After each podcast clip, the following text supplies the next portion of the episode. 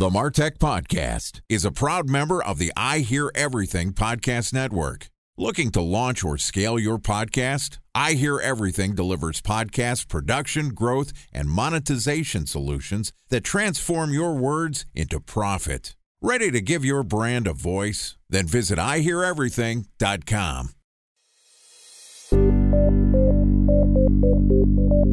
From advertising to software as a service to data Across all of our programs and clients, we've seen a 55 to 65% open rate. Getting brands authentically integrated into content performs better than TV advertising. Typical lifespan of an article is about 24 to 36 hours.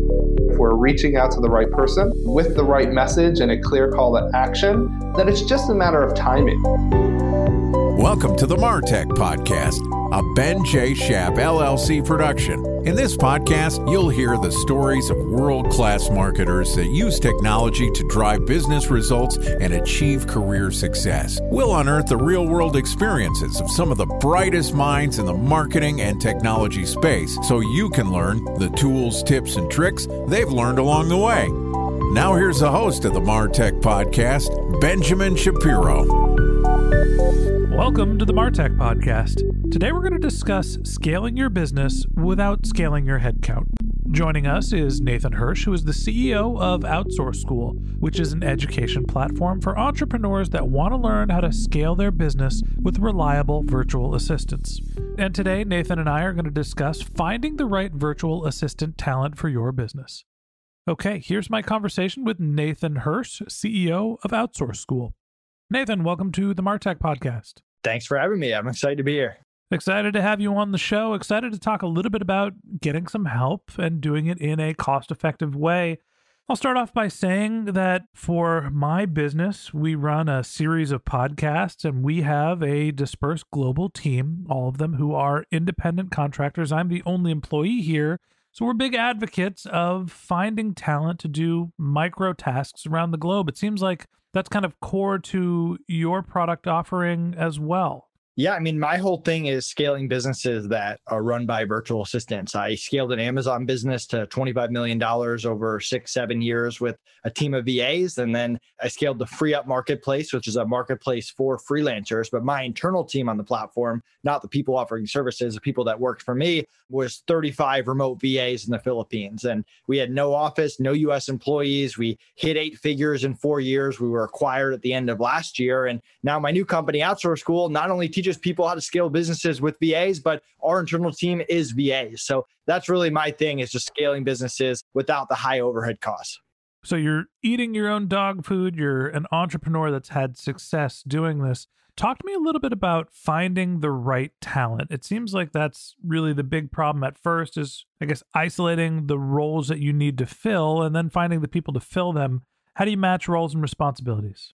So to start off, I, I, always like to just define the three different levels of hiring because a lot of people they'll say virtual assistant, but they don't really mean virtual assistant in the way that I mean virtual assistant. So for clarity, there's three different levels of people you can hire. You've got followers, doers, and experts. And the followers, that's what I consider virtual assistants. Five to 10 bucks an hour, non US. They might have years of experience, but they're there to follow your systems, your processes. If you don't have those, you're going to struggle to hire them. Then there you got the specialists, the doers, the graphic designers, video editors, writers. You're not teaching a graphic designer how to be a graphic designer, but they're not consulting with you either. And then you've got the experts, the high level freelancers, consultants, agencies who are bringing their own systems, their own process to the table. And you're not going to train them how to do it. They already know how to do it at a high level. So understanding those three levels is important because as you're going to hire, you need to break down your tasks into the tasks that you know how to do, that you have systems for,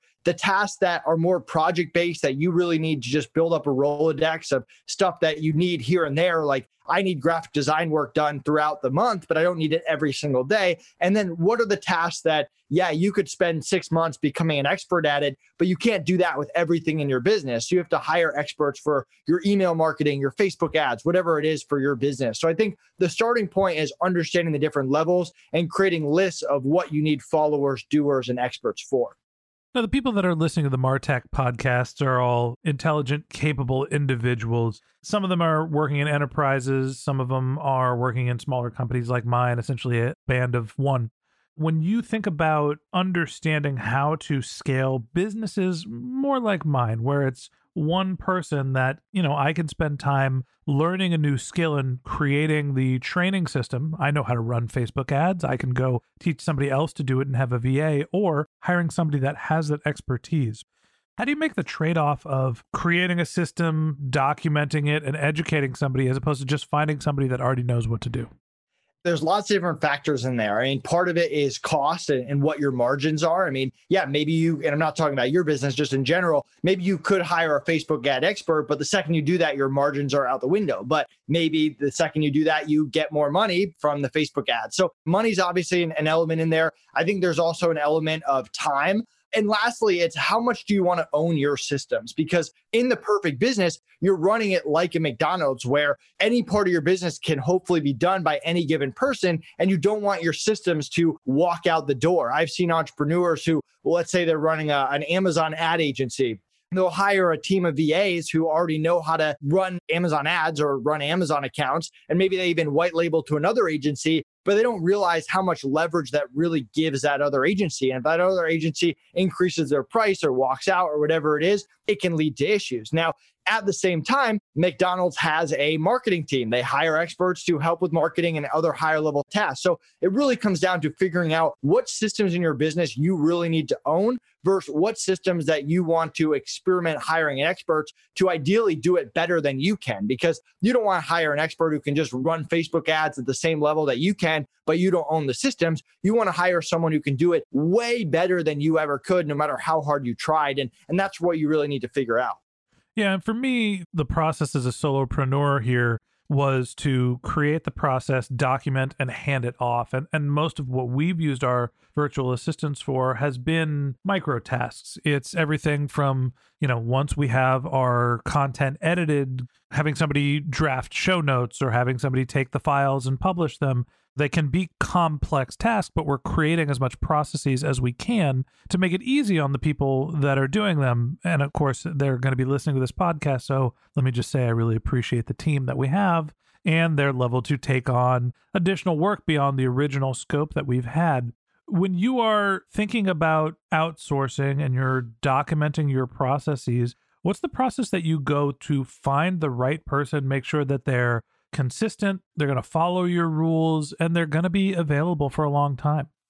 So I like to break hiring down into four parts. You've got interviewing, onboarding, training, and managing. And most of the issues actually come from the onboarding. But in terms of the interviewing, we call it our care interview process, where we're focused not just on experience, but on their communication, on their attitude, on their experience, but also what are the red flags? What are the red flags that are showing us they don't have the experience they say they do, they don't have the attitude we want, or they can't communicate at the level that we do. So while we have an interview process, we have about 20 questions that we ask people. The real way that you prevent issues is through the onboarding. And this is where people mess up. And I'll give you an example. What most entrepreneurs do is let's say they interview Jane, they want to hire Jane at five bucks an hour. They'll say, Hey, Jane, that was a great interview. You're hired at five bucks an hour. Let's start on Monday. What we teach people to do is say, Hey, Jane, that was a great interview. I want to hire you at five bucks an hour. But first, let's make sure you're really good with five bucks an hour. Maybe her other client's paying her nine. Maybe that she got a raise at another client recently or another job offer. Then we want to go through rates or bonuses and raises. So we want to make sure Jane doesn't expect to make 10 by next year if we're starting her at five and we only give bonuses for a dollar every single year because that won't blow up on me now, but that'll blow up on me in a year. So we make 100% sure that we're on the same page with rates and bonuses and raises. And then we take them through the SICC method. And this is so important a 20 to 30 minute conversation that saves you so much time where you go through schedule, you go through issues, you go through communication, and you go through culture with the virtual assistant, getting on the exact same page, answering any questions that you have. By the end of that, you're going to know how many total hours they're working. You're going to know what their backup plans are when they have internet issues or power issues. And you want to give the VA a chance to back out. And that's what's key. because the virtual assistant might say, Hey, your expectations are, are too high. They're not in line. I don't want this job anymore, which is great. You'd rather they do that now than two months down the line. So almost all the issues that people have with VAs can be fixed with a good onboarding process. A special thanks to our presenting sponsor, Mutinex. Ready to take your team from I think to I know?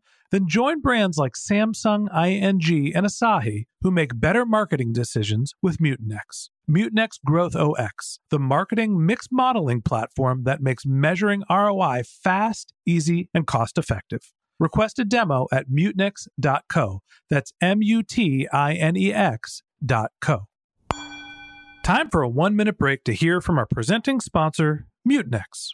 In 1919, John Wanamaker said, Half the money I spend on advertising is wasted. I just don't know which half. Well, the advertising landscape has changed since then, and instead of reaching your audience on two channels, you're probably reaching them on 20. Turns out John didn't know how easy he had it. But that doesn't mean that you should give up on striving towards marketing effectiveness. No matter how complex your marketing strategy is, Mutinex GrowthOS is the market mix modeling platform that measures the impact of marketing on your bottom line. Mutinex's market mix modeling platform calibrates your insights against the latest market conditions so you can make media and marketing investment decisions confidently and quickly. Ready to take your team from I think to I know? Then join brands like Samsung, ING, and Asahi who make better marketing decisions with Mutinex. Mutinex GrowthOS. Your best decision starts here. To learn more about Mutinex, go to mutinex.co that's M U T I N E X dot co. Okay, here's the rest of today's interview.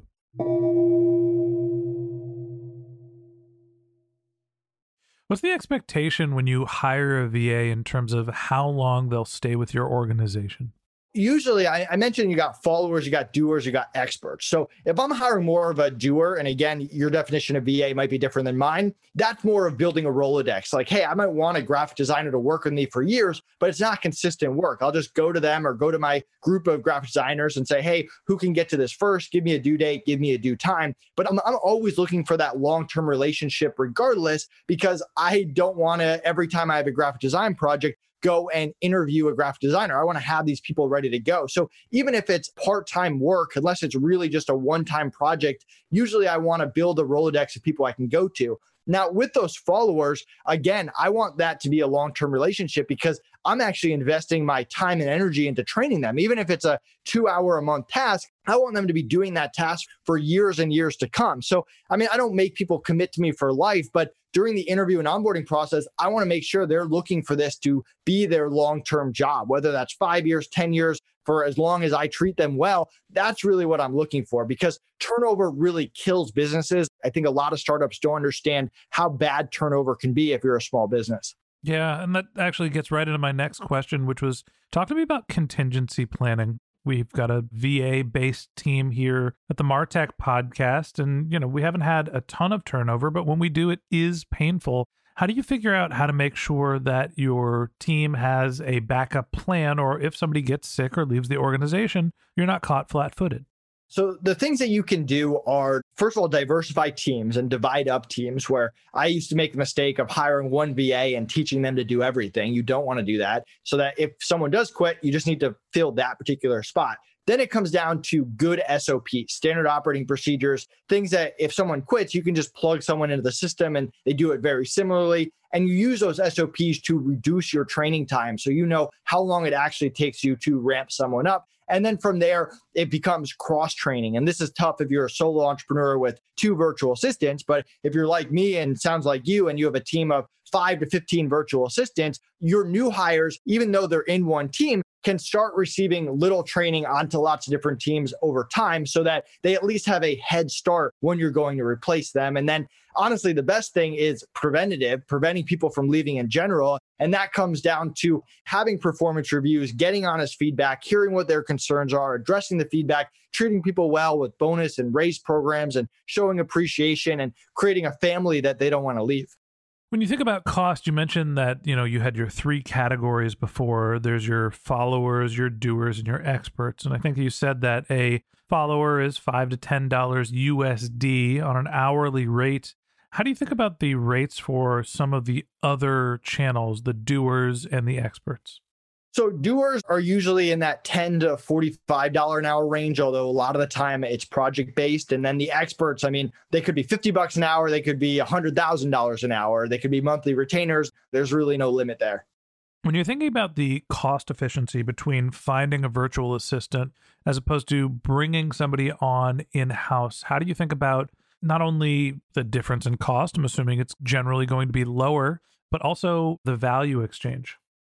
I'm biased. I scale businesses without US employees, but there's plenty of members of Outsource School who have US employees. And my whole thing is to one, understand how much a US employee really costs. I know we, don't really do offices anymore, but if you have an office, there's an office cost. But a $50,000 employee doesn't really cost you $50,000. Usually it's around 1.3 to 1.4 of that once you factor in benefits and other stuff. So knowing what that actually costs, and then uh, try to avoid hiring US followers. That's the biggest thing because if you're going to hire US employees, which there's nothing wrong with, make sure you're hiring the doers or the experts, stuff that you want to pay high level for and that you're not drastically overpaying. Because if you hire a US follower, let's say you hire a customer service rep in the US and you pay them 15 bucks an hour, which isn't a bad rate. It's not a great rate. It's an average rate depending on where you live. It's basically minimum wage at this point. Yeah, where you live. You're in San Francisco. I'm in Florida. Yeah. So 15 bucks an hour is actually pretty good. But even if it's 20 bucks an hour, whatever that number is, the question becomes how long are they really going to be happy with that rate? At some point, they're going to ask for more money, they're going to need raises. And then you get to the point where you're either drastically overpaying for a following position or you're starting over for someone cheaper and losing all that time. So in my opinion, if you are going to do a hybrid team, hire non US for the follower roles, hire US people for the doers and expert roles, and, and non US too if you want. And then make sure that your US doers and experts that you're paying $70,000 a year, make sure that they're spending as much time as possible on $70,000 a year tasks consistently meet with them and figure out what tasks are they doing that you can get them a VA or multiple VAs so that they're always handling the most high level tasks. And that's how you get the most bang for your buck. What's the most common problem that people have when they are starting to hire virtual assistants? I think the most common problem a lot of times can be time zone, which is really, really easy to fix. A lot of people think you can't get a VA to work US times, or they'll hire someone flexible schedule, but they don't really want them flexible schedule. So for me, as a starting point, hire people on the schedule that you need. If you don't need someone 40 hours a week on US Eastern time, do some kind of hybrid schedule where I do this with a lot of my VAs where they're working 8 a.m. to noon Eastern time, and then they can work four hours a day whenever they want, as long as they get stuff done and, and they're communicating and all that. But if you're going to hire someone flexible schedule, that really means flexible schedule. They might be working while you're sleeping and stuff like that. So if you do that, set up check in points where, hey, they have to check in with you every day at 10 a.m., whatever that is. And I actually had a member of Outsource School who said, Hey, I messed up. I hired this VA, flexible schedule, and I love her, but I need her on my time zone. And my whole solution was, Hey, see if you can create a win win for the VA where you're like, Hey, what if I give you a 50 cent raise, 25 cent raise, 75 cent raise, whatever you guys work out, it, for you to switch to some kind of hybrid where you're on at least two hours a day, my schedule. So if you can't get that schedule right, something that actually works for you as an entrepreneur, where you're not constantly talking to your VA at 10 p.m. at night and your wife's getting mad at you and because you're working too late and stuff like that, you're never going to get off the ground and scale your business. So make sure you get the schedule right first. So, last question I have for you today I guess you understand who you're going to hire, you have a good sense of rates, how you're going to work with them. Where do you find virtual assistants?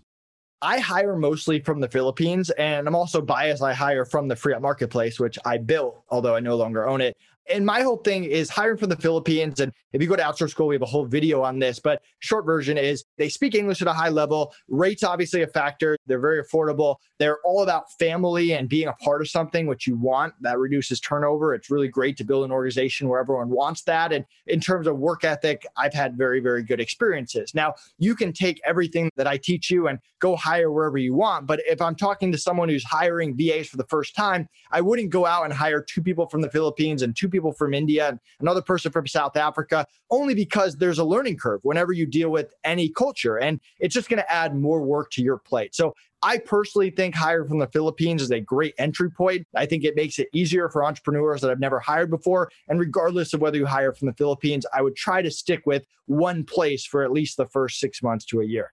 Great language skills from the Philippines. We've had success hiring in Eastern Europe, Egypt, Western Europe, Greece. Our editor, you know, we've really built a team that is all over the map. I think that it's possible to find great talent all over the world. And you just have to think about the economics of their geography and what their language skills are, and, and honestly, some of the kind of macro influences of what they've been trained to do also impacts your decision to hire them. Nathan, I appreciate you coming on the show. Looking forward to continuing this conversation tomorrow. So that wraps up this episode of the Martech podcast. Thanks to Nathan Hirsch, CEO of Outsource School, for joining us. In part two of our interview, which we'll publish tomorrow, Nathan and I are going to talk about scaling organically with virtual assistants. If you can't wait until our next episode and you'd like to learn more about Nathan, you can click on the link to his LinkedIn profile in our show notes. You can contact him on Twitter. His handle is real Nate Hirsch, R E A L N A T E H I R S C H, or you could visit his company's website, which is outsourceschool.com. Just one more link in our show notes I'd like to tell you about. If you didn't have a chance to take notes while you were listening to this podcast, head over to martechpod.com where we have summaries of all of our episodes, contact information for our guests. You can subscribe to our once a week newsletters. You can even send us your topic suggestions or your marketing questions, which we'll answer live on our show. Of course, you can always reach out on social media. Our handle is martechpod, M A R T E C H P O D, on LinkedIn, Twitter, Instagram, and Facebook. Or you can contact me directly. My handle is Ben J. Shap, B E N J S H A P. And if you haven't subscribed yet and you want a daily stream of marketing and technology knowledge in your podcast feed, we're going to publish an episode every day this year. So hit the subscribe button in your podcast app and we'll be back in your feed tomorrow morning. All right, that's it for today. But until next time, my advice is to just focus on keeping your customers happy.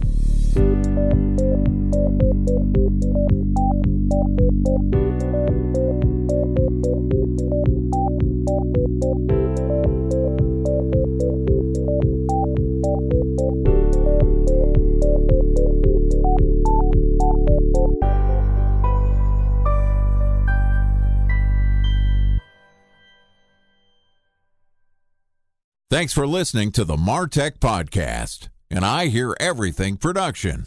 Looking to launch or scale a podcast like this one for your brand? Then visit iheareverything.com.